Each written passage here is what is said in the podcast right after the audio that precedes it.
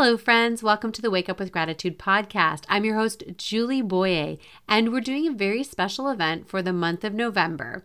Every day, I'm sharing with you a different way to practice gratitude, as November is traditionally known as the month of gratitude. As we spend these last 10 days together, I encourage you to look back on what you've learned about gratitude this month and ask yourself which of these gratitude practices do I want to incorporate into my life going forward? I do have a favor to ask. If you've been following along over the past few weeks and have gained something from these episodes, would you take a quick moment and give the show a rating? You can give the podcast a five star rating through the Apple Podcast app on your iPhone. Or if you're using Spotify, all you have to do is click right on the front screen of the podcast and give it a rating there as well. Thanks so much for taking time to rate the podcast. Now let's start today's gratitude episode. I hope you had a great Thanksgiving day with your family and friends. And today is Black Friday. So I'm going to share with you all my Black Friday specials. Just kidding. I don't have any Black Friday specials.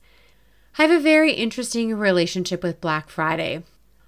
On one hand, it feels so out of alignment to go from a day of practicing gratitude to a day where we are fighting for the sale and looking for ways to save money and battling each other out to get the best price on an item that we may or may not need. On the other hand, I recognize that right now is a difficult financial time for many people, and taking advantage of Black Friday sales may be the only way to be putting things under the tree this year or buying much needed household goods and other items. In my business, I don't do Black Friday sales. And the biggest reason is that as a small business, my margins are fairly tight. I don't have the space or the luxury to share a product called a loss leader. What I mean by loss leader is that when you have a product that's on a sale price that is close to your cost and gives very little margin, you use that item to bring people into the store in the hopes that they'll spend more money on other things in your store to make up for the difference. As a small business with only a few items and not a lot of margin, that doesn't make any sense for me. Another coach that I follow mentioned something really important that a lot of coaches and service providers may want to consider as well when preparing Black Friday specials. If people aren't buying your programs the rest of the year, they're not going to purchase only on Black Friday. Or if they do, that means that they're always looking for a discount and will never pay full price for your services. So, how do we approach Black Friday with gratitude? That's a great question. I think it's important that we pay attention to how we're treating other people today.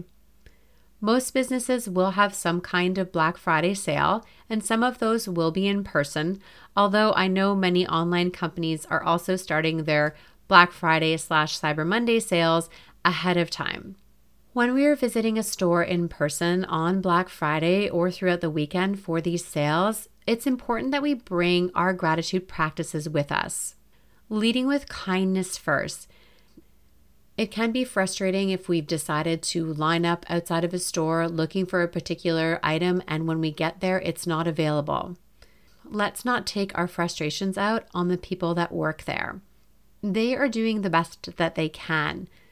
They are not in charge of how much inventory hits the floor nor are they in charge of who arrives when in line or how quickly an item sells out. Sometimes treating employees with kindness and gratitude helps us define what we need after all.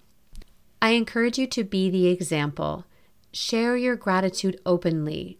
Stand up for those in service positions that may be harassed or being mistreated by other customers. Be the voice of kindness and gratitude and help to deflate situations by focusing on what is working well instead of what's not working.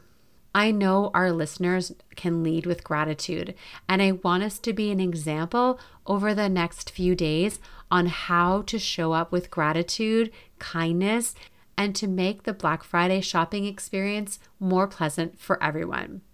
This concludes today's gratitude practice. Thanks for joining me, and I hope you take a moment to implement something you've learned today. I have a favor to ask. Would you mind rating and reviewing this podcast? Doesn't matter which podcast app you're using, every rating helps other people to find this podcast and help them make their decision when choosing which podcast to listen to. I appreciate your support, friends, and I'm excited.